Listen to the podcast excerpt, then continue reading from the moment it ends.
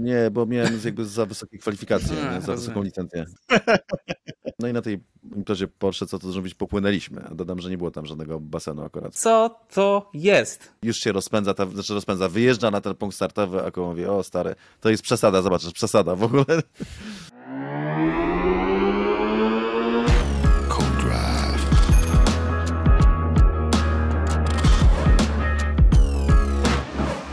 Witamy w God Drive przed Grand Prix Abu Zabi. To jest ostatni Grand Prix tego sezonu, ale myślę, że to nie jest ostatni Co-Drive tego sezonu, ale nie będę uprzedzał faktów.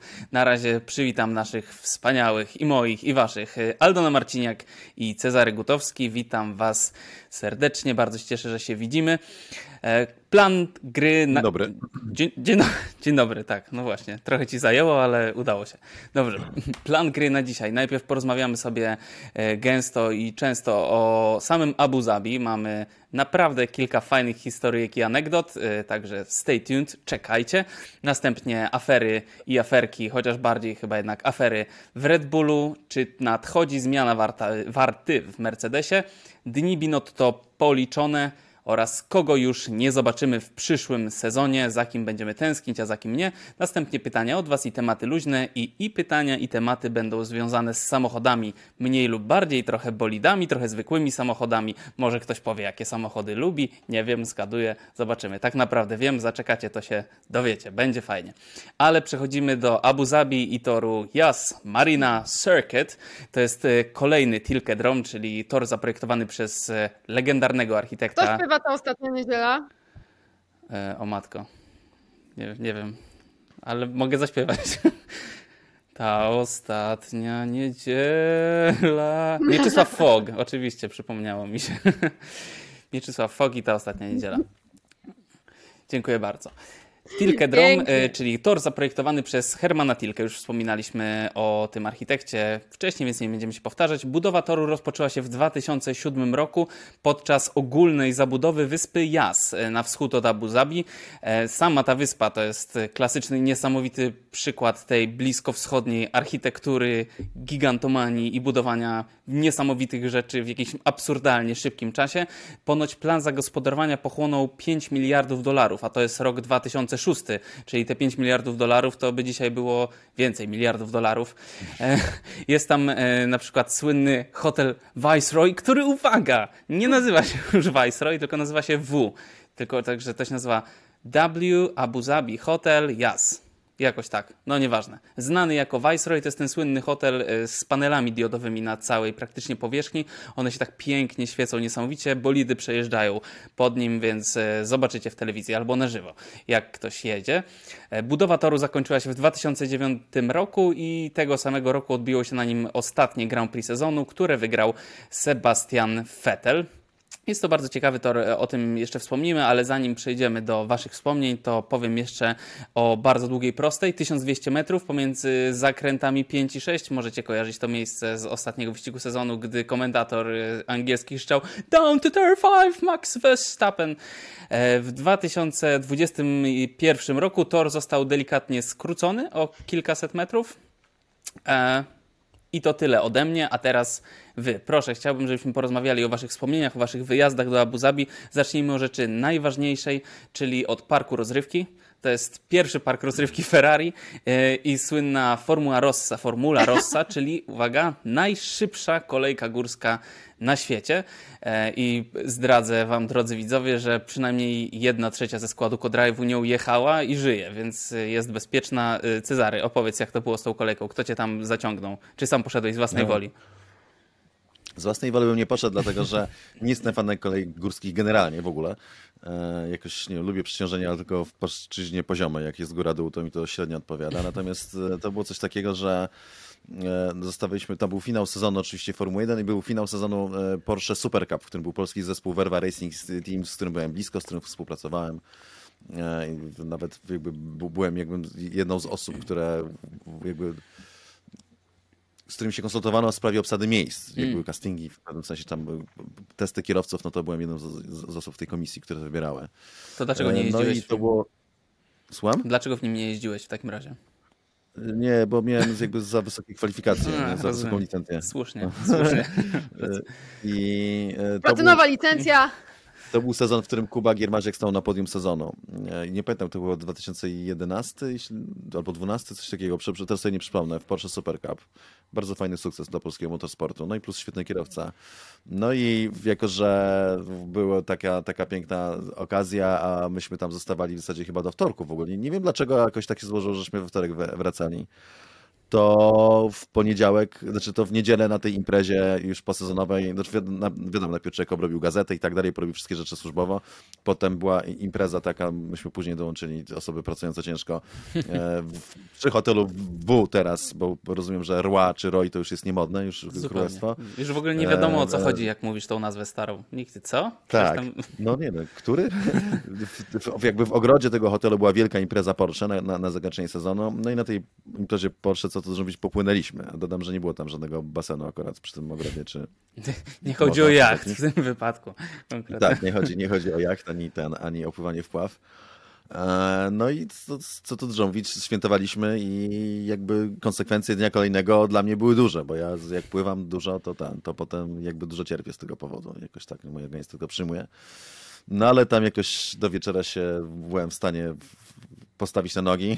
Znaczy nie to, że spałem cały dzień, ale raczej nie byłem jakby w, klimacie zwiedzania i, i szalenia do następnego. E, I pojechaliśmy do tego Ferrari World. Tam ja byłem w nim kilka razy, szczególnie dlatego, że po pierwsze było to bardzo reklamowane, park rozrywki Ferrari, a po drugie na akredytację z Formuły 1 można było wchodzić sobie za darmuchę. To już w ogóle, to, to, ja nie pójdę.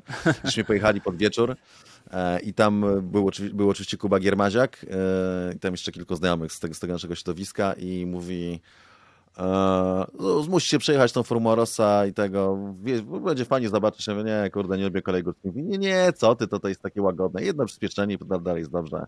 Nie wiedziałem, że ściemnia, wiedziałem, że ściemnia, ale okej, już namawiał. Co prawda byłem jakby zmęczony po poprzednim e, dniu mocno, co nie pomagało mi w tej sytuacji. Ja mówię, dobra, wejdę, nie, no już tam Kuba nam i tak dalej, no zobaczę w końcu taka no, znana kolejka górska, były te zdjęcia w, w internecie, znaczy zdjęcia, filmy, jak jadą tam kierowcy Ferrari, to był Alonso i chyba jeszcze wtedy z Masą, choć nie, nie, nie pamiętam, i że takim się jakby podbijają na przyspieszeniu te wargi im się jakby zachodzą, że im szczęki wychodzą. E, I e, Kuba mówi, że musiał, trzeba usiąść w pierwszym rzędzie, w ogóle jedzie ze mną w pierwszym rzędzie, bo to najlepiej i faktycznie miał rację. Tam dałem takie jeszcze na oczy takie te gogle, że trzeba mocno do, do, docisnąć, no i już się rozpędza, ta, znaczy rozpędza, wyjeżdża na ten punkt startowy, a Kuba mówi, o stary, to jest przesada, zobaczysz, przesada w ogóle. No i muszę powiedzieć, że faktycznie było do przesada, nie, bo ona tam do 300, znaczy nie do 300, on chyba do 200 jedzie, się rozpędza tam jakieś, nie wiem, dwie sekundy z hakiem, czy coś, czy coś takiego, do No, 100 jest- w jakieś tam w, nie, w sekundę coś tam, jakieś totalnie szokujące przyspieszenie i po prostu idzie po, po, po, po oporze do tego stopnia, że cała reszta, co się potem dzieje, jak jedzie w górę i w dół, w lewo i w prawo, to już po tym, jak ci tak przywali przy tym przyspieszeniu, to już w zasadzie jest z grubsza wszystko jedno, wszystko jedno. E, Ale na szczęście też ona nie jest taka szalona, że taka, że się podjeżdża, prawda, na 1000 metrów e, w pionie, a potem w pionie się spada kolejne 1000 metrów i robi potrójną pętlę i spiralę, to, to ona nie jest taka ostatecznie, więc ona jest nastawiona tylko na to przyspieszenie. Obok też jest park wodny oczywiście, sporo hoteli naokoło. Ja w ogóle bardzo lubię jeździć do Abu Zabi, bardzo lubię te kraje. E, Te, te, te rejony, Emiraty, Zjednoczone Emiraty Arabskie. Prawda jest taka, że formalnie osoby jakby o skromniejszych portfelach, tak jak my, dziennikarze z Polski, raczej bazujemy w Dubaju podczas tego weekendu, bo po prostu, co prawda się jedzie na tor tam dłużej, powiedzmy o pół godziny, e, ale nie aż tak długo. E, I natomiast hotele są o wiele, można po prostu w bardzo dobrej cenie mieć dobry hotel. Dubaj w ogóle ma bardzo szeroką ofertę hotelową w porównaniu z innymi tymi małymi krajkami ościennymi. Na przykład teraz w sprawie Tak. Mistrzostw Świata w Katarze też mówi się głównie o tym, że większość kibiców będzie stacjonowała nie w Katarze w ogóle, bo tam po prostu nie ma tej bazy. Tylko, że ceny biletów wzrosły dzisiaj. Właśnie byliśmy na position i, Michał Pol powiedział, że ten, że 8 tysięcy złotych chyba lot do Kataru kosztuje. No, To- masakryczne. Ale możesz za to mieszkać w takim kontenerze, takim wiecie, 2 na No. 2 i tam chyba kosztuje jakieś marne 2000 e, za noc, więc w ogóle. W hotelach robotniczych po tym, rozumiem, po budowniczych. Nie, budowniczowie teraz udają kibiców. Widzieliście to? Poprzebierali ich, to jest świetne. E, no dobra, ale ty Aldona byłaś na Formula Rossa? Nie, nie byłam na Formula Rossa, więc moje wspomnienia z Ferrari World dotyczą tylko koncertów, które się odbywają na tyłach tej kolejki. Tam jest e, rozstawiona scena, także nad tą sceną przebiega e, kolejka i zawsze przy okazji Grand Prix Abu Zabi przez trzy dni są organizowane koncerty i są to naprawdę duże nazwiska. Mój, mój ulubiony set to był e, przed paru lat, gdy jednego dnia był Sam Smith, drugiego dnia The Weeknd, a trzeciego dnia Guns N' Roses. I akurat e, tak się złożyło jakimś cudem boskim, bo nigdy nie mamy czasu tam się pojawić na tych koncertach, że udało nam się na, na kawałki, ale każdego, każdego pójść i to był rzeczywiście mm, mega weekend pod tym względem. E, i a, a jeżeli chodzi o mieszkanie w Dubaju, to y, z tego właśnie budżetowego mieszkania w Dubaju, które uskutecznialiśmy przy okazji wyścigu, najbardziej mi utkwił w pamięci alarm przeciwpożarowy, który nas obudziło czwartej rano, y, ponieważ y, padał deszcz w Dubaju.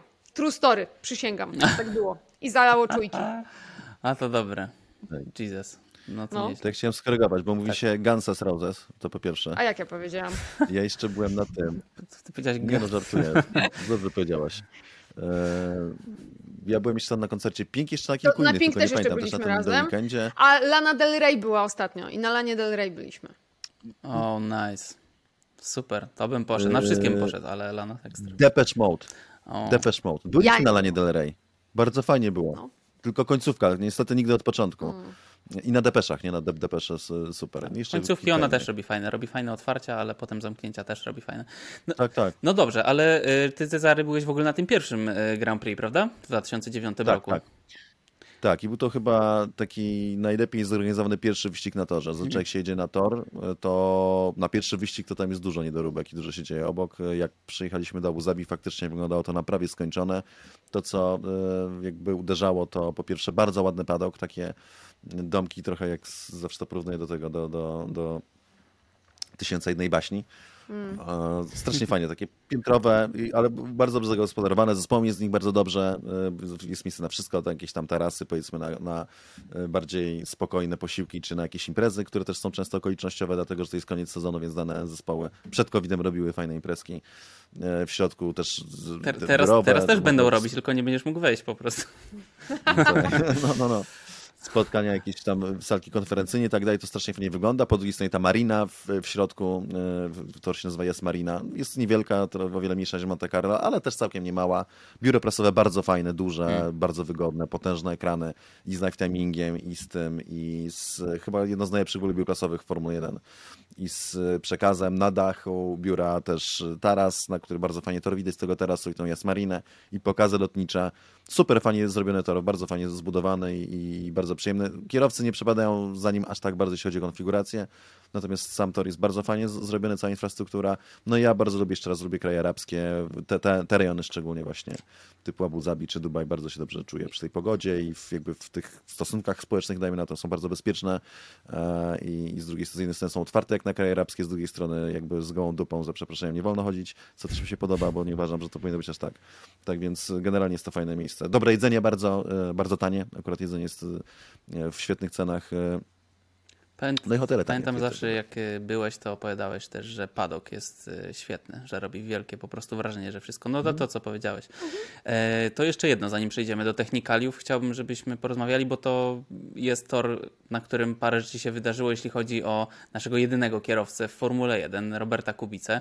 Dwa razy to był jego ostatni wyścig. Tutaj też ogłoszono jego powrót.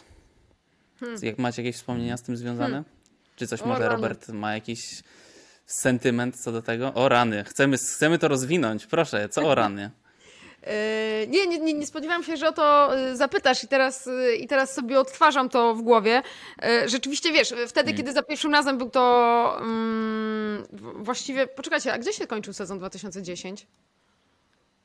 Tak w ogóle? Tam, w Tam. Abu Zabi.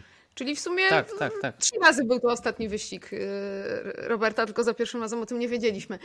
Mm, Nie, no oczywiście najwięcej emocji we mnie tak naprawdę wywołało nie e, ogłoszenie jego powrotu, chociaż e, faktycznie łezka się wtedy pojawiła, co rok wcześniej e, cała ta sytuacja podczas e, Grand Prix, ponieważ to był totalny rollercoaster emocji, gdy naprawdę na 99,9% Robert Kubica miał być kierowcą Williamsa w sezonie 2018, który byłby kompletnie innym sezonem. Był kompletnie innym sezonem. I Tak. w ostatniej chwili przyszedł e, Siergiej Sirotkin z e, walizką e, zielonych i dostał ten jeden sezon w Williamsie. My wtedy akurat tak się złożyło, że podczas tego weekendu dużo czasu spędzaliśmy z naszym rosyjskim kolegą który no, też był żywo zainteresowany tym wszystkim. Mieszkaliśmy w jednym hotelu, więc wieczorami się spotykaliśmy e, na, na, na piwie i rozmawialiśmy o tym, co tam, co tam się dzieje z tymi naszymi kierowcami. Tak? Na piwie za 50 zł od, od tego, od kufelka. E, Tak, tak, tak. Tak, takie to kolejny smakuje rok. dopiero, co?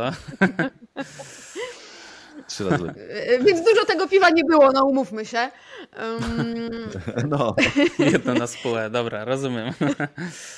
Ale za to dużo, dużo rozmów paduszam. E, I to były wielkie emocje, bo naprawdę no, to była stracona szansa. Teraz z punktu widzenia boli jeszcze bardziej, gdy, było, gdy, gdy już wiemy, co się wydarzyło w 2019. E, Natomiast tak, no dużo, dużo emocji, także dużo emocji e, właśnie wtedy, rok później, gdy Roberta ogłaszano, ale już wtedy z takim zastrzeżeniem, że, że wiadomo, że ten kolejny sezon będzie trudny, mm, z wątpliwościami, czy, czy wracać, gdy wiesz, że będzie tak bardzo trudny, czy nie wracać i odmówić tej jednej szansie, o którą walczyłeś przez ostatnie lata. Więc y, no, faktycznie, Abu Zabi, o Jezu, kocioł emocji. No tam jeszcze ja na przykład sobie zdałem sprawę w Abu Zabi, e, że George Russell to jest kierowca z ogromnym potencjałem, bo wtedy po raz pierwszy no, byłem przy wywiadach i zadawałem mu jakieś swoje pytania i sposób, w jaki odpowiedział na te pytania ewidentnie. Zresztą od razu tam i mówiłem e, na, na vlogu i pisałem, że o, z tym George'em, bo wiele osób miało takie podejście, że Robert go tam rozjedzie i tak dalej, bo to, nie wiem dlaczego, skąd takie były opinie, ale okej. Ja mówiłem, pisałem, że, a, a, że tutaj to jest koleś, który ma naprawdę świetnie w głowie poukładane, ma świetne referencje. Więc też, też pamiętam te momenty. Te pożegnania, Aldona mówi o trzech, dlatego że 2009 rok pożegnanie z BMW, Zauber, które odchodziło, tak, o to ci chodzi, prawda? 2010 nie wiedzieliśmy o tym, ale pożegnanie z Formuły 1, bo to był ostatni wyścig przed wypadkiem, no i potem ten już takie ostatnie, klasyczne pożegnanie po sezonie 2019. Fakt jest taki, że Robert jeszcze wrócił, prawda, przejechał w dwóch wyścigach, e, ale, ale to było takie pożegnanie z, z pozycją kierowcy mm, regularnego. No i też te testy właśnie takie posezonowe w 2018 roku, nie, to był chyba 17, tak? Yy, Kiedy no, wydawało się, że, że, że już to miejsce jest, a, a go nie było. Potem w kolejnym sezonie, no du- dużo, dużo się działo na tym torze takich rzeczy pod kątem Polski, bo właśnie Robertowych rzeczy Polski, no i też Kuba Giermaziak też miał swój tam sukces sezonowy, tak, o którym mówiliśmy z tą imprezą. Dobrze, przejdziemy teraz do technikaliów. Teraz nudy. Długość okrążenia 5281 metrów, 58 okrążeń, dystans 306 km, 183 metry. Najszybsze okrążenie w związku z tym, że była ta przeróbka w 2021, no to mamy tak naprawdę jeden wyścig po przeróbce i to jest Verstappen 1.26.103. Dla porównania mam Rob Barf. Czytam tak, bo zakładam, że jest nie wiem, z, Barf? ze Stanów. Like- Barf, Barf, Barf. On chyba E, też był na Ferrari tej imprezie 400 ze statkami. Rob, Rob Barf, Ferrari 488 GT3, 20874, y, szybki rachunek. Proszę Państwa, to jest 42 sekundy wolniej. Absolutnie nie opłaca się tego samochodu kupować. Jeszcze raz powtórzę, Ferrari 488 GT3. E, terminarz, piątek, 11... Śmiechom nie było końca. Jeszcze raz. Terminarz o 11 pierwszy trening, o 14 drugi trening, w sobotę o 11.30 trzeci trening, a o 15 kwalifikacje i w niedzielę o 14 wyścig. E, Dla tych, którzy mają bilety na spotkanie na jubileusz Cezarego, będziemy oglądać sobie ten wyścig razem. Zanim przejdziemy jeszcze do analizy technicznej toru, e, to chciałbym, żebyśmy sobie wspomnieli wyścig z zeszłego roku, no bo cóż, nie możemy go nie wspomnieć. Em, To taka jedna mała kontrowersja była, ko kojarzycie? Już potem, Nie, pot, pot, kontrowersji było kilka. potem się o niej już nie mówiło, o, o tej ostatniej, tej na końcu, ale możemy, możemy do niej wrócić. Chodzi oczywiście o wygraną Maxa Verstappena. Dobra, nie będę nawet mówił, to już chyba nawet ktoś, kto się nie interesuje Formułą 1, to wie o co chodzi. Tam podobno było ponad miliard y, widzów y, łącznie na całym świecie, więc myślę, że jakoś się to tam... A swoją drogą dzisiaj y, przebito granicę 8 miliardów ludzi na całym świecie. To się zdarzyło dzisiaj, także całkiem, jest nas całkiem sporo. Nie ma się co martwić, granica górna to 11 miliardów, więcej nie będzie. A o tym porozmawiamy w Kodrawie, o przyszłości ludzkości za jakiś czas. E, No dobrze, chciałbym, żebyśmy powspominali sobie, ponieważ byliście na tym wyścigu, prawda? Na pewno Cezary. W sumie Aldona, ty tak, byłaś? tak, tak. Byliśmy. Była. Aldona Tak, też tak, była. tak. Też była. Znaczy, Znaczy, wiecie, wyglądało z perspektywy padoku, szczególnie fakt, że Mercedes przyjechał z prawnikami. A No, w tak, ogóle pamiętam, faktycznie. Tak, jeszcze wypadek i to było wyglądało bardzo niesmacznie. Tak, w wyścigu wcześniej była sytuacja kontrowersyjna, kiedy Lewis Hamilton poza torem jakby pozycję Tak sobie obronił, tak? na samym początku. E, I nie, nie dostał za to karę, tak, bo to trochę znowu, bo wszyscy to, wszyscy wiemy, że Louis został odgrabiony szukany, mało kto wspomina, że e, Red Bull popełnił błąd strategiczny i, znaczy nie Red Bull, tylko Mercedes i na przykład nie zmienił opon u, u Louisa, nie tak bali się zaryzykować, co też się do tego przyczyniło. Tak jest. Więc generalnie no chyba nie, nie odkryje Ameryki, czy inaczej, nie, nie będzie jakąś, jakąś sensacją, sensacją, jeżeli powiem jeszcze raz, że, że tak, że o ile w- ewidentnie sędzia popełnił błąd, co też od początku już nie przyznawali, o tyle twierdzenie, że Louis został ograbiony, że w tym jednym wyścigu się rozegrało, to jest absolutnie konfabulacja, jest po- prostu niezgodne z prawdą. Walka się rozegrała w przeciągu całego sezonu o tytuł i tyle. Aldona, proszę. Ja chciałam powiedzieć, że ja zapamiętałam ten wyścig jako ten, w którym e, Sergio Perez e, pomógł Maxowi Verstappenowi, zapewnił mu właściwie ten tytuł, e, Zapewnił, wstrzymując bohatersko słowem, za Tak. sobą Louisa Hamiltona. E, I to jest, e, to jest ten powód. E, Natomiast ja miałam kompletnie inne doświadczenie tego wyścigu niż Cezary, bo Cezary był w biurze prasowym, więc ciekawa jestem, może jeszcze powiesz, jak to tam było odbierane. Natomiast my nie mieliśmy wtedy wejścia do biura prasowego, no bo covidowe restrykcje, więc ja siedziałam cały czas w padoku. I to oznaczało, że w trakcie wyścigu byłam w tej całej grupie dziennikarzy, no, wszystkich, którzy oglądają po prostu na dwóch telewizorkach w zagrodzie. E, No i to było nieprawdopodobne, co się wydarzyło. Pod sam koniec jest bardzo lubiany, już niestety nieobecny w padoku, e, reporter holenderski telewizji Zigo, która do poprzedniego sezonu miała prawa do Formuły 1, który jest dentystą notabene e, normalnie. Natomiast Jack jest bardzo lubiany w padoku, Holender i on tam stał razem ze swoim, ze swoim operatorem po prostu płakali. E, Totalnie, totalnie wcięty, no, mumia, no, nie wie co się dzieje, zamrożony. E, Bardzo ładnie się zachowali brytyjscy dziennikarze. Natalie Pinkham chyba jako pierwsza podeszła mu pogratulować e, w momencie, w którym Max Verstappen został mistrzem świata. Natomiast no, emocje w tej grupce, wyobraźcie sobie kilkadziesiąt osób stłuczonych, żeby zobaczyć na jednym telewizorku live timing, na drugim telewizorku obraz. To było coś nieprawdopodobnego. No a potem cały czas siedziałam w padoku, bo to było jedyne miejsce, w którym mogłam być, gdy zaczęły się kursy do sędziów. E, kursy Red Bulla, kursy Mercedesa. Mercedes już widzisz, że idą, idą z kimś. E, chodzisz, biegasz, dopytujesz się o co chodzi, kto to jest, czy będzie protest, czy nie będzie protestu. E, I po prostu siedzieliśmy tam do późnych godzin nocnych, nie, nie, nie, nie wiedząc, co e, ostatecznie, co się, co się wydarzy, tylko patrząc, kto wychodzi z race control i w jakim towarzystwie i w jakim humorze. Tak to się tam na miejscu e, odbywało.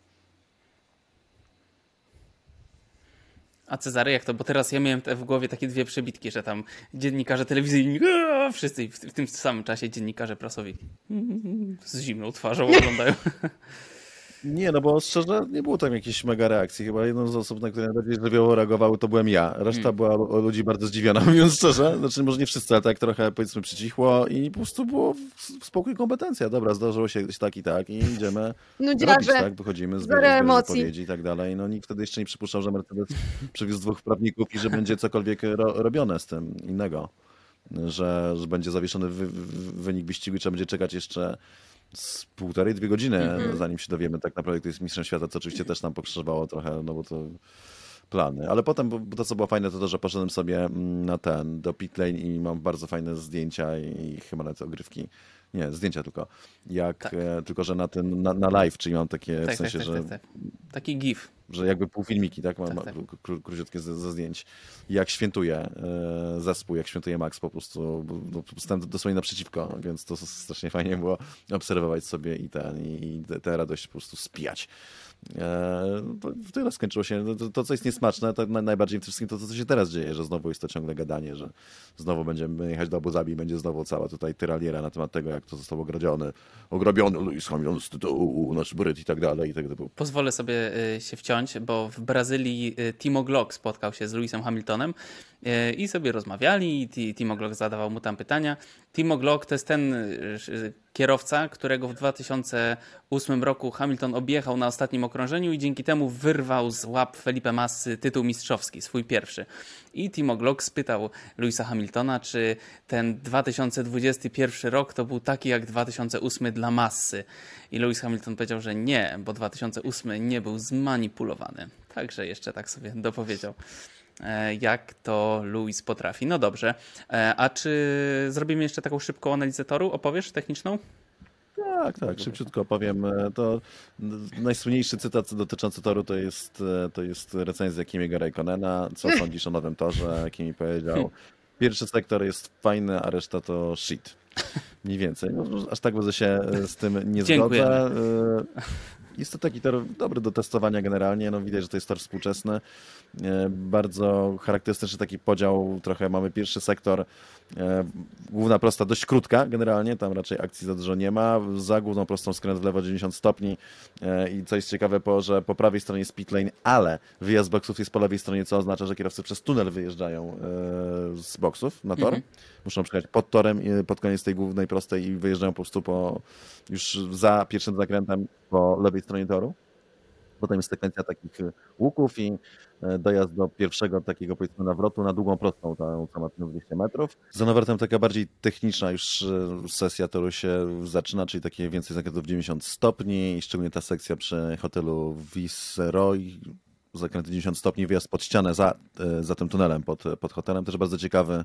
E, No tam można się trochę pogubić e, techniczna. Bardzo fajnie się tam stoi w ogóle obok toru, bo wyjeżdżają prosto na ciebie, są ta, takie miejsca bolidy i naprawdę jadą dość szybko jak na tak krętą część. I potem takie dwa zakręty prawy i do prawego 90 i, i mamy cały całe okrążenie. Wydaje mi się, że całkiem spoko to, jeśli chodzi o testowanie bolidów, bo w zasadzie ma i sekwencję łuków. Nie ma może takiego szybkiego, szybkiego łuku, ale poza tym ma sekwencję łuków w pierwszej części, ma długie, proste, ma wolne zakręty, ma nawrót teraz po tych przeróbkach, tak więc generalnie wydaje mi się, że w ogóle przeróbka toru bardzo mu pomogła.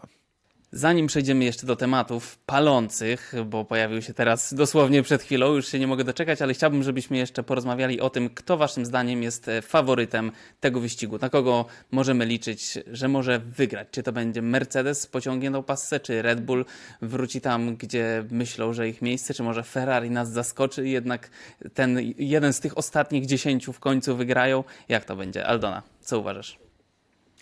Wiecie, w tym sezonie Red Bull był mocny na każdym torze, więc tak naprawdę nie ma kompletnie żadnego powodu, żeby tutaj e, mieli mniejsze szanse. Tradycyjnie był to bardzo dobry tor dla Mercedesa, natomiast e, tegoroczny Mercedes, a poprzednie Mercedesy to są dwa inne Mercedesy i też to, że mają dobrą pasę od e, Austin, Meksyk i ostatnio Brazylia też wynikało z charakterystyki tych torów. Abu Zabi jest inne.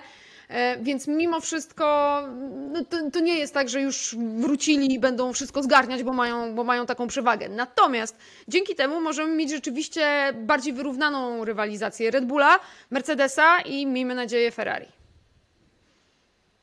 Cezary? Ja liczę na Mercedesa.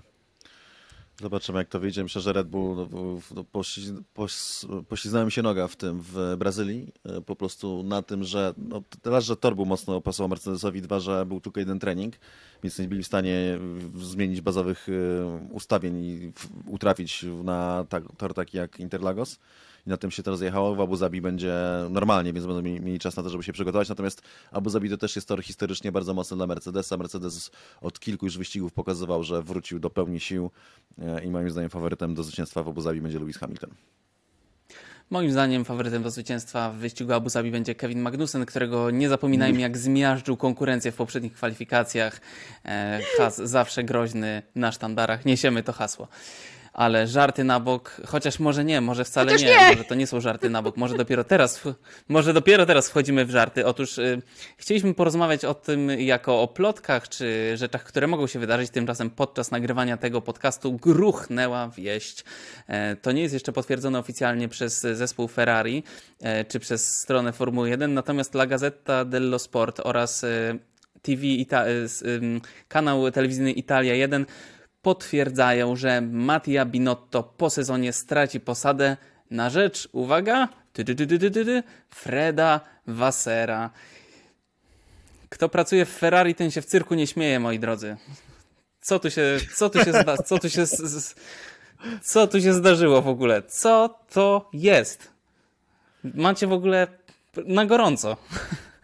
Aldona, co, co, albo, albo Cezary. Nie no, to jest absolutna komedia, nie? Że Binotto był jaki był, ale to, to trzeba powiedzieć to to, że doprowadził zespół do e, no, stanu, w którym zespół może, mógł wygrać na początku sezonu.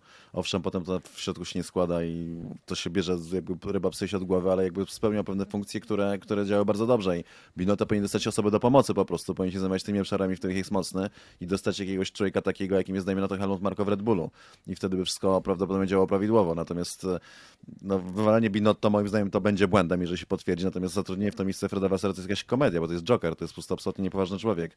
Jakiś ko- Największą słabością Alfa Romeo w tym momencie to jest szef zespołu, jego podejście i podejście ca całej ekipy, tam po prostu jest brak kompetencji e, na, na wielu różnych płaszczyznach, dlatego że to się bierze od szefa zespołu. Wcześniej był szefem Renault, też to było takie półpoważne, mówiąc w skrócie. Jeżeli tak, ktoś taki, to jest facet, co się nadaje w ogóle na takie stanowisko, w sensie w mniejszej ekipie to może jeszcze, ale do Ferrari, do takiej ekipy politycznie w ogóle, to jest, to jest taki, mówię, taki jowialny, jowialny, starszy pan, co to się z takim wuj z wąsem na weselu, nie? Mówiąc w skrócie, nic nie miesza, nie, nie, wybacz tego wąsa, Maksiu, Y, nie, nie się obrażony. I wuj- wujów też przepraszam Starszy, mówiłeś starszy pan, mówiłeś starszy pan.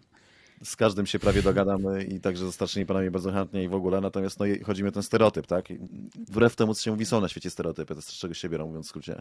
No to to jest taki typ kolesia, nie? Taki tutaj, ho, ho, tu żartuje tego, może trochę w, w dawnym stylu, nie tutaj, trochę taki mizogin, niby szowinista, tutaj tego trochę, może i rasista trochę, ale Taki dla żartu. bo przy kieliszku tam, wiesz, zawsze się, to się z nim pośmieje, nie? To jest ten, to jest ten, znaczy nie, ja nie mówię, że on jest takim człowiekiem, że on jest e, mizoginem czy szowinistą, tylko mówię, rysuje zarys postaci, nie? Że taki typ dla mnie, nie? Fa faceta w ogóle, jeżeli ktoś taki pójdzie do Ferrari, będzie, a to będzie błąd tego. E, moim zdaniem tym sterują e, po pierwsze Leclerc, a po drugie jego menedżer Nicolas Todd, który jest no, w zasadzie bardzo potężną postacią Formuły 1, o której się prawie nie słyszy. Syn Że- Nicolasa, znaczy tego, Żana Todda, byłego prezydenta w, w, w FIA i wcześniej szefa Ferrari. I to moim zdaniem, jak to pójdzie tym, tym torem, no to będzie zagranie właśnie przez Nicolasa Todda i przez Leclerca. To jak coś takiego odwalą, to po prostu sobie z całą pewnością przekreśli szansę na tytuł z Ferrari e, na, na, na długie lata, jeżeli nie powsze czasy. Słuchajcie, miałem przygotowany taki cytat y, Leo Turiniego, dziennikarza od dawna związanego z Ferrari, który mówił same zmiany tylko po to, żeby była jakaś zmiana, nic nie da. Musi być jakiś naprawdę mocny kandydat. Tak, ktoś No to porządny mają. autorytet, a nie Fred Wasser. Co w ogóle za jakiś ten? To na Ferrari? W ogóle o co chodzi? Czy to jest tak, no słuchajcie, on nie jest, to nie jest jego pierwsze szefowanie w tym Alfa Romeo, skoro jest tak niekompetentny, to czy to jest właśnie kwestia tego, że jak już raz wskoczysz tam na tą karuzelę, to po prostu się tak kręcisz i tu sobie wyskoczysz, tu niebywała decyzja. No, czekamy na oficjalne potwierdzenie, chociaż y, te źródła, które mówią o tym teraz, wydają się dosyć poważne. Także zobaczymy. Ciężko po takim newsie rozmawiać jeszcze o czymś, bo cały czas mi to rezonuje w głowie, te słowa. Mm, Ale przejdźmy do tego, co sobie planowaliśmy. Afera z Red Bullem, ciąg dalszy. Mam tutaj bardzo dużo bardzo kwiecistych e, cytatów e, na temat zachowania przede wszystkim Maxa Verstappena i ogólnej sytuacji w Red Bullu. Poczęstuję Was e, na początkiem cytata, cytatem. Już patrzyłem na nazwisko, żeby dobrze odmówić, już się stresowałem. Wilnewa mówi tak. Nie rozumiem zupełnie, po co Max to zrobił. On sam o nic nie walczył. Szóste lub siódme miejsce dla Pereza i zespołu to może mieć ogromne znaczenie. Timo Glock. Verstappen musi mieć naprawdę duże powody, żeby robić taki syf w zespole. To takie luźne tłumaczenie, nie powiedział syf. Z kolei Mika Hakkinen. Zespół zawsze powinien być na pierwszym miejscu, a na odbitkę mamy Helmuta Marko. Wszystko zostało już wyjaśnione. Czy zostało wyjaśnione, to się okaże. Natomiast zastanawiałem się nad tym już od jakiegoś czasu, od kiedy to się wydarzyło. I tak, y, na ile nie mogę oceniać Verstappena, bo pewnie ma swoje powody, żeby tak robić. To on jest kierowcą Formuły 1, nie ja, pomimo tego samego imienia. To jednak robienie czegoś takiego w zespole. Mm, Pojawiło się tyle rzeczy wokół tego. Już nawet nie wspominam teraz o tym dochodzeniu dziennikarsko-fanowskim, o tym, czy Perez faktycznie się specjalnie rozbił w tym Monako, czy nie. Bardzo fajny na Planet F1 e, na stronie widziałem taki tytuł artykułu Verstappen pokazał, kto jest szefem. A czy tak powinien zachowywać się szef? Bardzo mi się to podoba. No, o jednym cytacie zapomniałeś, Mów, e. Maksiu, przy tym. E, mianowicie Tak. Sophie Kumpen, czyli mama Maxa Verstappena, e, mówiąca, tak. no i Perez jeszcze po Monako zdradzający swoją żonę. Także tak, Tak, szerokie tak, kręgi tak. zatoczyła Widziałem. ta cała historia, że e, wątek e, obyczajowy też został e, w to włączony przez bliskich Verstappena. To oczywiście, to oczywiście pół żartem, chociaż taki komentarz rzeczywiście był, został oczywiście już usunięty. Natomiast, e, natomiast no wiecie, no, sprawa jest e, potencjalnie bardzo, bardzo poważna. Cezary analizował e, onboardy Sergio Pereza po raz e, drugi, trzeci, czwarty, piąty i dziesiąty, więc zaraz pewnie coś na ten temat powie. Mm, Jest tam trochę słabych punktów, chociażby to, że Sergio Perez w momencie, w którym miał ten wypadek w kwalifikacjach, nie był na pole position, nie był drugi, był trzeci, więc nie była to taka oczywista sytuacja. Okej, był przed Maxem Verstappenem, natomiast no, trzecia, pozycja, trzecia pozycja na starcie w Monaco co do zasady nie gwarantuje ci niczego, o co by było warto się aż tak bardzo zabijać jako pole position. Natomiast nie ulega wątpliwości, że coś tam się wydarzyło i mm, Verstappen nie zrobił tego bez powodu. A to, że, ale to, czy miał powód, czy nie, nie zmienia jednego faktu, tego, że wyszedł przy tym na totalnego buraka i buca. Czarku. No, pełna zgoda, absolutnie rzecz niepotrzebna i e, no, gówniarstwo, mówiąc szczerze, nie jak dzieciak, który po prostu, nie wiem, ktoś mu zabrał lizaka czy coś takiego i chciał coś odegrać i to wyszło bardzo źle wizerunkowo, bardzo źle. E, on co prawda ma gdzieś wizerunek, jak, to Max Verstappen, ma do tego pełne prawo, natomiast e, to, to absolutnie niepotrzebna sytuacja w walce o, jakąś siódmą pozycję, szóstą, tak, to w ogóle bez związku z, ze związkiem. Stanął, tupnął nogą, nie wiem, na złość mamusi odmrożę sobie uszy. Zu- Zupełnie znaczy, dla Nie, mnie to nie jest ta sytuacja. Że się mówi, że to. To jest tylko na no złość, to kropka. nieważne, No, w w każdym razie. No dobrze.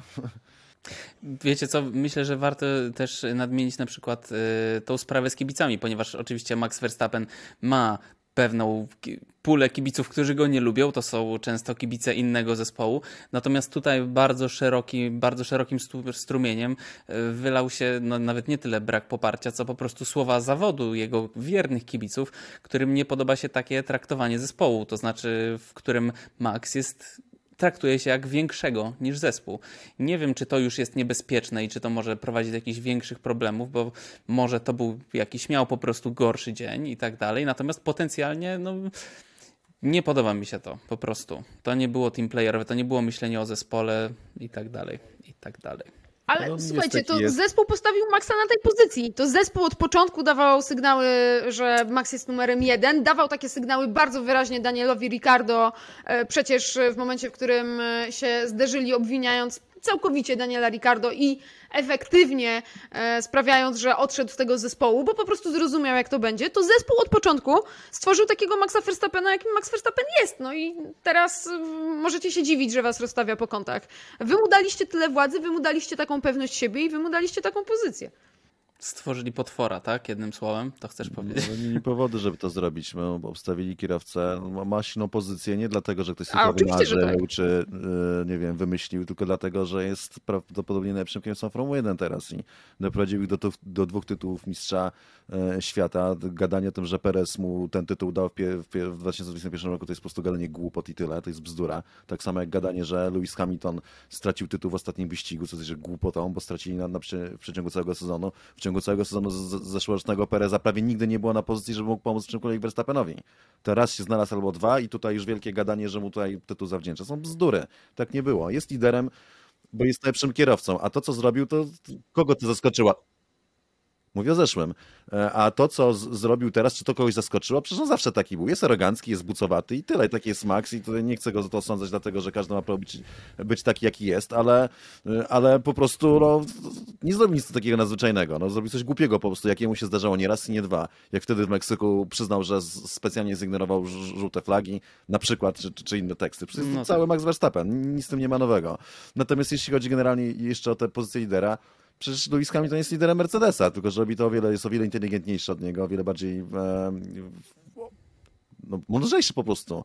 Ma o wiele większą kasę. w. Wszystko, o o wiele. Wszystko rozgrywa jakby bardziej zakulisowo. Jest też, to, to, w Mercedesie działa tak samo. Jest liderem ekipy i to jeszcze bardziej niż, niż Verstappen w Red Bullu. I to też w, w Mercedesie świetnie zadziałało przez tyle lat. Więc taki jest po prostu model funkcjonowania tych najlepszych ekip. Wydaje mi się, że prawdopodobnie ta, znowu, ta, jeżeli to nadejdzie, ta idiotyczna zmiana szefa na, na, na, na Wassera też prawdopodobnie ma, ma, ma iść w tym kierunku, że ma być no, liderem Leclerc, bo to on będzie Leclerca popierał i że wszystko ma być wybudowane wokół Leclerca, tak jak jest to zrobione e, w Mercedesie wokół Hamiltona i wo- wokół e, Verstappena w Red Bullu, no, tylko że tam niestety brakuje jeszcze tego szefa, który by się do tego nadawał.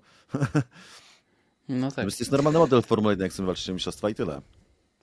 No, nigdy się nie dowiemy też, jak jeździłby Max Verstappen, gdyby nie był takim arogantem. Czy na przykład to też nie daje mu pół procenta y, do tych jego umiejętności, które pozwalają mu wygrywać, gdyby nie miał w sobie tej arogancji. Nie ma tutaj nic czarno-białego. Nie chwalę tego, czy, ale tak uważam.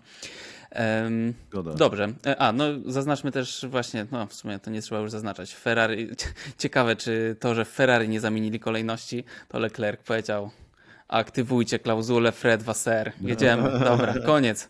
Nie dam już rady. System autodestrukcji. No tak, to w ogóle, nie wiem, może się mylę, tak, no, nie, nie wiem, 100% pewności, ale dla mnie to w ogóle to będzie to, jest- to, to totalny upadek. Rozkład. Po drugiej No, stronie barykady Alfa Jestem bardzo ciekawy, jak to wszystko się rozwinie. I sytuacja z Red Bullem, i sytuacja e, z Fe... Ferrari. Oj, nie, to nie wyszło dobrze. Po drugiej stronie barykady mamy zespół, w którym wszyscy się szanują i wszyscy są dla siebie mili, czyli Mercedesa. Tu zespół pozwolił walczyć e, swoim dwóm kierowcom, George'owi Russellowi, Lewisowi Hamiltonowi, którzy po restarcie byli na miejscach 1-2. Powiedział walczcie, ale z respektem. I teraz Russell mówi. Spytałem, żeby wiedzieć, jaka jest decyzja zespołu. Wiedziałem, jak ważne jest dla nich, żebyśmy zajęli miejsca 1-2. Gdyby zdecydowali, że mamy się nie ścigać, to po prostu musielibyśmy dojechać bez wypadku. Powiedzieli, ścigajcie się, a to oznaczało, że każde okrążenie było jak to kwalifikacyjne. Ryzykujesz w każdym zakręcie, żeby wygrać. Tym bardziej cieszy mnie to zwycięstwo. Widziałem co chwila Luisa w moich lusterkach, ale zrozumiałem, że muszę patrzeć tylko przed siebie. Dopiero gdy wjechałem w trzeci sektor na ostatnim okrążeniu, zrozumiałem, że nikt mi tego nie zabierze. E, A z kolei e, szef strategii w Mercedesie powiedział: Czekajcie, przepraszam. Powiedział, powiedział, gdzie ja to mam? Ach, taki ładny. O, mam, pięknie. Zespół pozwolił im się ścigać, bo wiedział, że zdają sobie sprawę tego, jakie to ważne. Że jeśli się rozbiją, to będą się musieli tłumaczyć przed dwóm tysiącom pracowników w fabryce. I znowu Russell. Zdawaliśmy sobie z Lewisem sprawę z wagi tego, by zachować do siebie szacunek na torze. Mamy do siebie ogromny szacunek. Super, w sensie, co to zrobić? Mercedes jest najlepszym teamem Formuły 1 od lat. Nadal jest, mimo że im się trochę noga powinęła. Ale już dążą do tego, moim zdaniem, na tym etapie można powiedzieć. Jeżeli teraz na tym etapie już ktoś, ktoś by mi kazał wskazać faworyta na przyszły sezon, to uważam, że jest to zespół Mercedesa. Po Nie prostu. Ferrari? Nie, Ferrari nie. Chyba, że wezmą Freda, to wtedy tak. Więc y, no po prostu świetny skład, dwaj świetni kierowcy. To, co, co tu będziemy mówić o Luisie czy o George'u, to naprawdę jeżdżą doskonale. Na razie się uzupełniają. Dopóki nie ma walki o tytuły, to będzie wszystko dobrze. Jak będzie walka o tytuły, to wtedy prawdopodobnie zespół postawi na Luisa, żeby wywalczył ósmy tytuł. I będzie wszystko bardzo ładnie załatwione. George zagryzie zęby, ale pewnie dostanie obietnicę, że Luis zdobędzie ósmy, a potem coś takiego, tak, tak też się rozgrywa. A potem będziesz już, będzie już two, twoja kolej, twój czas y, w tej ekipie. I tak to się wszystko pięknie ułoży. No, trzeba powiedzieć, że super ta ekipa funkcjonuje. Natomiast to, co jest najważniejsze w tym wszystkim, to to, że znaczy, moim zdaniem, i nie tylko ja tak twierdzę, Max to też powiedział zresztą, Verstappen, że gdyby Hamilton się nie zderzył z Verstappenem w tym drugim zakręcie, to prawdopodobnie on by wygrał ten wyścig, bo raz, że miał świetne tempo, a dwa, że zespół by chciał, żeby on wygrał ten wyścig po prostu, a że stracił tyle pozycji na początku, bo wjechał w bolid, który jechał obok niego, no to w tym momencie w końcówce już nie za bardzo był jakby jakiś sposób czy sens, żeby cokolwiek zmieniać. Ale przynajmniej pozwolili im się ścigać, to też było bardzo fajne. Uważam, że to była słuszna decyzja i też uważam, że dobrze postawili, że ci dwaj kierowcy to są faktycznie, pomimo tego numeru, co, ma, co Russell prawie wywinął w e, Holandii, że prawie zdjął Hamiltona, wyprzedzając go, tak jak to zrobił Alonso de facto podczas ostatniego weekendu z Okonem w sprincie, to, to, to ostatecznie no, raczej mo- mogą zawierzyć tym dwóm tym kierowcom, że nie zrobią krzywdy. I super jest to tak właśnie o tym, to Wallace powiedział, tak, że, Tak, że, tak. Musi, że sami wiedzieli, żeby się musieli tłumaczyć dwóm tysiącom pracownikom w, w tym, w siedzibie. Fabryce. Doskonałe podsumowanie, nie? Tak to powinno, powinno działać. Muszę powiedzieć, że to robi to ogromne wrażenie, wygląda fantastycznie. Bardzo mi się podoba to, co robi Mercedes e, generalnie w tej drugiej połowie sezonu i, i to, co się dzieje między Hamiltonem i Russellem. Naprawdę jest to bardzo dobrze skonstruowane, więc ten, no, szczerze trzymam kciuki, nie? Zasługują na to, żeby w przyszłym roku wejść do gry i walczyć o mistrzostwo. Aldona, tak nas tylko czarowałaś tymi dłońmi, czy chcesz coś dodać jeszcze? E, Tylko czarowałam. Tylko czerpałaś. To jeszcze George Russell powiedział, jeszcze George Russell powiedział bardzo fajnie, są dobre strony niewygrywania cały sezon. Kiedy się to w końcu stanie, to smakuje niesamowicie. bardzo mi się też to podało, podobało.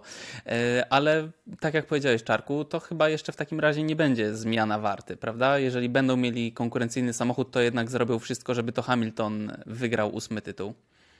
Też mi się wydaje, że postawią Jeżeli na Hamiltona. Z wielu powodów. No raz, że jest to lider ekipy, że jest to centralna postać wokół niego, jest pobudowana komunikacja generalnie, nie tylko na zewnętrznej, ale także w zespole. E, I no, to, to jest jakby ta postać, która przypuszczam cały czas trzyma Mercedesa w tej ekipie, bo Mercedes przecież to, to ekipa się nazywa Mercedes, ale tak naprawdę Mercedes ma tylko 33% udziału w tej ekipie, jest jeszcze dwóch udziałowców, Toto i Ineos. Tak więc mogą się wycofać w każdej chwili, ale warto mieć taki brand, prawda, i takie poparcie. No to Luis jest tą postacią, która będzie trzymała po prostu. E, więc Lu- Luis musi być szczęśliwy. Luis jest centralną postacią, wokół której zespół jest zbudowany, co też jest bardzo ważne. Nie możesz nagle wyjąć te, tak ważnej osoby e, i liczyć na to, że ta struktura się nie zachwieje. Tak więc e, no, wszystko będzie dla dobra całej ekipy bo ważne będzie, żeby Luis i, no i też Formuła 1 to ósmy tytuł, żeby to on był liderem tej ekipy, a myślę, że George tak naprawdę zrozumie. Szczególnie jak mu to, to obieca gdzieś tam z tyłu George. Ósmy tytuł dla Luisa, a potem zmieniamy rozmowę, to w tym momencie Potem wszystko lecimy. tak, tak, tak poukładane jak należy. To, to jest to mega dobrze zarządzana ekipa. Naprawdę jest bardzo, bardzo dobra. Najlepsza. Zanim przejdziemy do e, pytań, chciałbym jeszcze szybko nadmienić e, i spytać Was. Otóż w przyszłym sezonie nie zobaczymy już trzech kierowców. Jest to Daniel Ricciardo, Sebastian Vettel i Nicolas Latifi. I teraz bardzo proszę w trzech słowach, za kim będziecie najbardziej tęsknić i dlaczego za Latifim. No A- zabrałeś mnie odpowiedź. Dobrze, to. Za Mikiem Schumacherem. E, Mick Schum- to nie jest jeszcze oficjalne, z tego co wiem. Więc mówię na razie na tych, o których na pewno. Mick ma jeszcze jeden. Nie, przepraszam. Y, Dzisiaj w ogóle chyba ma, y, mają podać informacje, prawda? We wtorek mówili, że podadzą informacje, kto wskakuje na drugi fotel w hasie Nie, mówili, że, że ostatnie co ja widziałem to, że w tym tygodniu, ale w- dnia nie w podawali. tym tygodniu. No dobrze, Nie, no to zabrałem Czarkowi Latifiego, no ale to roz... Ja zdecydowanie Mów, najbardziej będę tęsknić za Danielem Ricardo mimo wszystko, oczywiście ze względu na jego, na jego osobowość, zawsze to był jakiś koloryt i ktoś zupełnie inny od całej reszty, ktoś ciekawy. Myślę, że odchodzi w niezasłużenie złej sławie, nie jest tak złym kierowcą jak jego ostatni wyścig. E, Przypomnijmy, że cofnięto o trzy pozycje, e, ani jakiego ostatni sezon, ani jakiego ostatnie dwa sezony.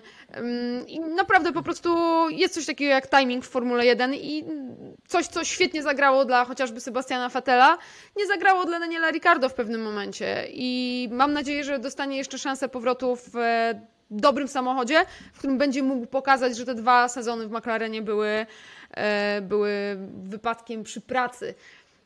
Nie będzie już mistrzem świata, ale niech nie odchodzi w takiej niesławie. Mi będzie brakowało Sebastiana Vettela.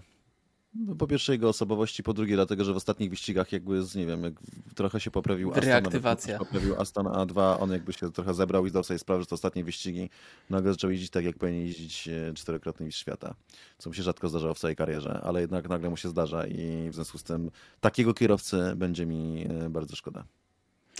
To ja pełna zgoda z Cezarem, dokładnie to tak samo chciałem umotywować Fetela, chociaż przyznam szczerze, że najbardziej z nich wszystkich trzech zapamiętam chyba jednak Latifiego skręcającego w prawo na Suzuce na nieużywaną część toru i mówiącego y, samochód y, coś zrobił. Genialne. Ale teraz, moi drodzy, pytania od widzów. Pytanie brzmi dzisiaj jedno. Chciałem się Was zapytać, czy któryś bolid darzycie szczególnym sentymentem lub wspomnieniem i jeżeli tak, to za co? Bolid Formuły 1, jak nie mam. Czarku, który bolid darzysz? W ogóle darzysz któryś? Jest kilka modeli, które przychodzą mi do, do głowy. No, z całą pewnością pierwszy bolid, jakim się zawsze kojarzył z Formuły 1, to był McLaren. Będzie McLaren na pewno na tej liście. To był McLaren.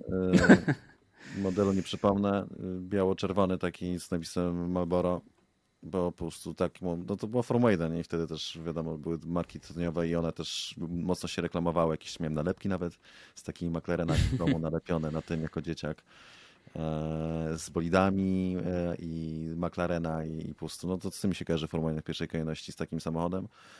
E, Mam jeszcze sentyment do Benettona Michaela Schumachera, takiego z 93 roku, taki żółto-zielony. To był w zasadzie wtedy chyba, chyba jedyny, albo je, bo potem jeszcze Tyrell używał tego rozwiązania, ale taki jedyny i to bardzo wyraziście, bo z nosem podniesionym. Potem przez lata to była tendencja w ogóle aerodynamiczna, że były podniesione nosy i skrzydło, Tak. skrzydło podczepione na takich mo- mocowaniach, a wcześniej Formuła 1 to była zawsze tak jak ten McLaren właśnie, czyli że nos schodził w dół i skrzydło było be- bezpośrednio do, do tego nosa zamocowane. No to ten Benetton taki Schumacherowi z 93 roku też bardzo mi zapadł w pamięci bardzo go lubiłem. Potem można było jeszcze wymienić dużo samochodów. Myślę, że BMW e, Zauber 2008 był też bardzo fajnym samochodem, ale, ale no te, te dwa mi pierwsze przychodzą do głowy. Aldona. Jakieś inne? Ja myślę, że większość ludzi, gdy myśli o tej starej Formule 1, to ma jednak przed oczami tego McLarena z 88 roku, którym jeździli Senna i Prost, y, tego biało-czerwonego y, z Marlboro, co oczywiście teraz by się już y, nie wydarzyło nigdy w życiu. Jeszcze Teraz by było fajnie. Ayrtona z tym żółtym jego kaskiem. tak. E, więc to jest taki the Formula One car. No dobrze, a ja na przykład w ogóle nie mam sentymentu do żadnego, ale idąc bardzo, yy, myślę, pod prąd, mi się, moim zdaniem, na przykład najładniejsze, tak czysto estetycznie, yy, są moim zdaniem te najnowsze. Najbardziej mi się podobają, dużo bardziej niż te stare. Nie oglądałem też wtedy tych wyścigów, więc nie mam żadnego połączenia emocjonalnego z nimi. Natomiast czysto jeśli chodzi o linię taką estetyczną, to podobają mi się teraz te, te szerokie, Obecne. wielkie łódki. Tak. Em, Są faktycznie ładne. Są faktycznie fajnie wyglądają e, i była to słuszna koncepcja. Mają ładne to tylne skrzydło takie. No, to prawda, ale to nie jest kwestia ich rozmiarów, w sensie, że jakby były, wiesz, w skali 90%, to chodzi bardziej o proporcje, nie, tych samochodów, niż Mhm. o samą taką absolutną ich, absolutne ich rozmiary. Mm, No, zgadzam się, są też fajne, ale, ale, ale no, dla mnie ten... Mają właśnie- swoje minusy. Kiedyś to było, panie. Teraz Kiedyś tak, to było, teraz nie nie ma. Dobrze, uwaga. Tematy luźne. Tematy luźne. I tutaj y, zejdziemy trochę z... Odłożę instrument z Formuły 1. Chciałbym Was, moi drodzy, zapytać, mm, jakie są Wasze, może dwa, na przykład niech każdy wymieni, ulubione samochody i dlaczego tak, żeby mieć może spojrzenie na to, czego Wy szukacie w samochodzie, e, w którym macie na co dzień albo na jakiś krótszy czy dłuższy czas. Może zaczniemy od Aldony tym razem, żeby powiedziała. O Jezu. Ale mi zadałeś pytanie. Wiesz co, to jest bardzo trudne pytanie, e, bo mm, ja się nauczyłam od Cezarego, żeby w każdym samochodzie mm, szukać czegoś fajnego. E, I y, Cezary faktycznie, faktycznie to ma. Jak mu dasz jakąś małą bździnę, to powie, że się fajnie parkuje i jest zrywna. E, W sensie taka e, dynamiczna. I rzeczywiście, rzeczywiście coś w tym, coś w tym jest. Moje dwa ulubione samochody. A dlaczego tylko dwa? No tak ojejku, to powiedz 12, ale tak, żeby tylko Ja szybko. Tylko szybko. Dobra, to poczekaj, niech, niech Czarek mówi, a ja pomyślę. Znaczy moim takim, moim e, samochodem, który uważam został stworzony dla mnie pod wieloma względami jest Mazda MX-5. Pudelniczka, m, taka dziewczyńska. Bagażnik. E, tył napęd. E, no właśnie z tym bagażnikiem to najgorzej, ale, ale tył napęd, styl, jednocześnie dość prosty technicznie, no po prostu bez żadnych tam udziwnień, downsizingu i tak dalej, i tak dalej. Czujesz taką mechanikę tego samochodu, więc w wersji cabrio pfu, biorę. No jaki, przepraszam, jak to bagażnik jest problemem? Jak jechałem z Czarkiem, to zmieściliśmy cały laptop, jedną kurtkę i, i portfel, więc super. Drugą kurtkę musiałem trzymać ja, ale to oprócz tego było ekstra. No dobrze, Czarku. Tak, dość głośno. Nie da się, nie da się. To nie ma dwa samochody, w ogóle to jest pytanie bardzo rozległe, dlatego że to zależy od tego, w jaki, jakiego rodzaju samochodu szukamy i czego te, do tego auta potrzebujemy. Czy chcemy jeździć bardziej w mieście, czy w trasie, czy to będą długie trasy. Jest naprawdę cały szereg, mnóstwo mi przychodzi aut do głowy, typu na przykład BMW X6 z silnikiem 335D, czyli z takim potrójnie doładowanym turbodizlem, który ponoć miał tam swoje awarie, ale po prostu prawie nic nie pali, super śmiga, jest to fajnie wyglądające, bardzo muskularne auto, którym się bardzo dobrze jeździ, ale jest duże, wysokie, więc jest ciężkie. No to coś takiego, Mazda MX-5, czyli ta masa po prostu, możesz mieć auto, które ma 1000 koni, ale i tak nie pobije w pewnych odczuciach auta, które może koni 100 albo 160, ale jest o wiele lżejsze i, i, to da ci mimo, mimo. Więc to będzie taka Mazda. Mercedes SLS to jest taki samochód, który mi zapadł w pamięci, czyli taka potężna łódź ze skrzydłami podnoszonymi, podnoszonymi do tyłu, silnik 2 czy 6.3, V8 po prostu niewiarygodnie brzmiąca. Ale też uwielbiam się samochody z silnikami BMW, takimi rzędowe szóstki małe samochody typu 100, 140 i BMW albo M2 BMW to jest absolutnie kapitalne auto też z tym silnikiem, jeden z najlepszych samochodów, jakim jeździłem. E, Natomiast e, no, to Porsche musi się znaleźć w moim garażu absolutnie tym marzeń i to, ale Porsche to powiedzmy, że miał kabrioleta typu jakąś, nie wystarczy mi Carrera S, tylko że z otwieranym dachem. E, To jest auto Mówisz, wszystko, czego potrzebował. E, tak, tak. No Carrera S to jest jakiś drugi w zasadzie najniższy model. No może nie szarpnij się na 4S, bo- no, albo GTS-a. No nie, dobra, GTS, niech będzie GTS. Tylko, czyli taki środek trochę powyżej, już wyżej, ale bo jakby rozstrzał w modelach Porsche jest ogromny i cenowo i są naprawdę za bardzo różne samochody i technicznie, różne idee. Ale ja na przykład, Tak, ja na tak, przykład tak, jak mówię, tak, mów... skończyłem. No dobrze, proszę. Przepraszam. Tak, tak, tak. To ja dopiero zacząłem, nie? To jest pierwszy akapit.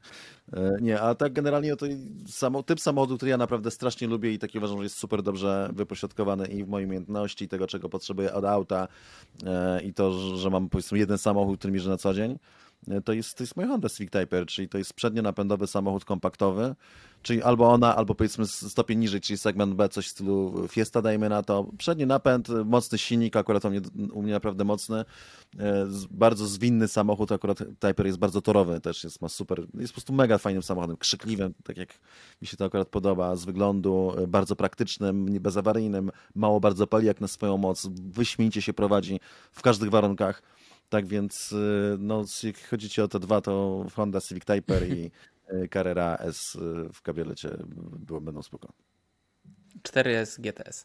E, Tak jak chciałem ci przerwać, to chciałem powiedzieć, że mówię czarek, a myślę hot hatch, bo rozmawiając parę razy na ten temat, zawsze gdzieś się to przejawia, że jednak te hot hatche.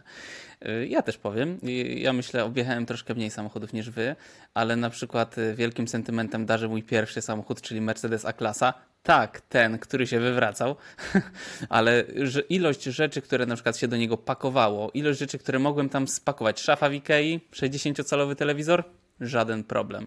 Przez to, że te fotele tam są jak krzesła, tak się wygodnie tym jeździło. Niesamowicie. E, Ja generalnie y, bardzo cenię sobie praktyczność w samochodach, żeby miały cup holder, dobrą klimatyzację i żeby dojechały na miejsce. Mm, Ale na przykład y, o je- I podstawka na kwiatek. tak, podsta podstawkę na- w taką w bagażniku, żeby można było. e, I przede wszystkim to, bo teraz mam na przykład sedan i strasznie mnie denerwuje ten bagażnik. Ja to jednak lubię, żeby otworzyć całą klapę, pyk, zmywareczkę można wsadzić czy coś. To jest y, coś, co ja lubię, chociaż dobrze też wspominam na przykład, chociaż może to był dlatego, że to był pierwszy z takich super samochodów, bardzo szybkich, którym jeździłem. Wtedy, co jeździliśmy, Cezary, nie wiem, czy pamiętasz, Lexusem IS 500? To był, to się, tak się nazywa ten, nie pamiętam model, taki ten płaski, trzydrzwiowy, taki ten sportowy. Ale to był, albo to był LS500 czarny taki, e, albo LS500 to chyba, był RF. Nie, to LS500, taki ten. Tak, tak, tak. tak. No to tam to, to, to Nie, to był LC, ścigałka. to, LC 500. Tak, tak, bo bardzo LS to słaby jest jestem w tych modelach. limuzyna. Natomiast w, w, w, w garażu moich marzeń będzie stała Tesla, czarny, będzie stała Tesla, każdy model sobie kupię tak, żeby mieć S3XY, możecie sobie przeczytać jak to brzmi, bo to bardzo sprytny zabieg. Mm. No i cóż, czy Cezary sprawdzasz, czy Cezary sprawdzasz jeszcze tego Lexusa, żebyśmy tu nie Tak, oszukiwali? to jest LC, tak, bo oni mają te różne oznaczenia, już z Lexusami dawno nie jeździłem, natomiast to faktycznie ten LC był super fajnym samochodem, naprawdę, tylko był bardzo drogi, bo on był gdzieś w zasięgu cenowym Porsche Carrera, e, no to... tak Dlatego wzięliśmy na raty. Tak, tak, tak bardzo jest super fajnym ten LC, to jednak, no sorry, ale Lexusa Porsche, no to, no, no, no nie, nie, no proszę, po prostu. Tak, tak, tak. Natomiast jeździło się nim przyjemnie bardzo. Mam do niego sentyment, po prostu czułem się jak kierowca wyścigowy w nim. A wcale nie jeździłem jak kierowca wyścigowy, nie tak szybko. No dobrze, zanim was jeszcze pożegnam, to chciałem przypomnieć naszym widzom, że uruchomiliśmy nowy kanał, nazywa się Nomen Omen Codrive. E, Tam będziemy wyrzucać od teraz wszystkie propsy i disy, to na pewno, ale myślę, że pojawi się tam też e, sporo bardzo fajnych, ciekawych materiałów od Cezarego, także zapraszamy Was e, na ten kanał. Subskrybujcie, łapki w górę, lajkujcie, mówcie Tak. znajomym. Tak. Tutaj jest to łapka. E, Zapraszamy Was tam. E, Props i disy po Grand Prix São Paulo już tam siedzą. A na dziś to wszystko. Dziękujemy Wam bardzo. Życzymy Wam miłego wyścigu i miłego tygodnia. Zadawajcie pytania pod tym Codrive'em, bo myślę, że spotkamy się też, a możemy zdradzić, na Codrive podsumowujący sezon, więc wtedy też, jeżeli będą jakieś fajne pytania, to na nie sobie odpowiemy. E, Do zobaczenia dla tych, e, z którymi widzimy się w niedzielę podczas jubileuszu Cezarego. I dziękuję Wam bardzo, Aldono i Czarku, i do usłyszenia. Dziękujemy bardzo. Thank you. Thank you. Thank you.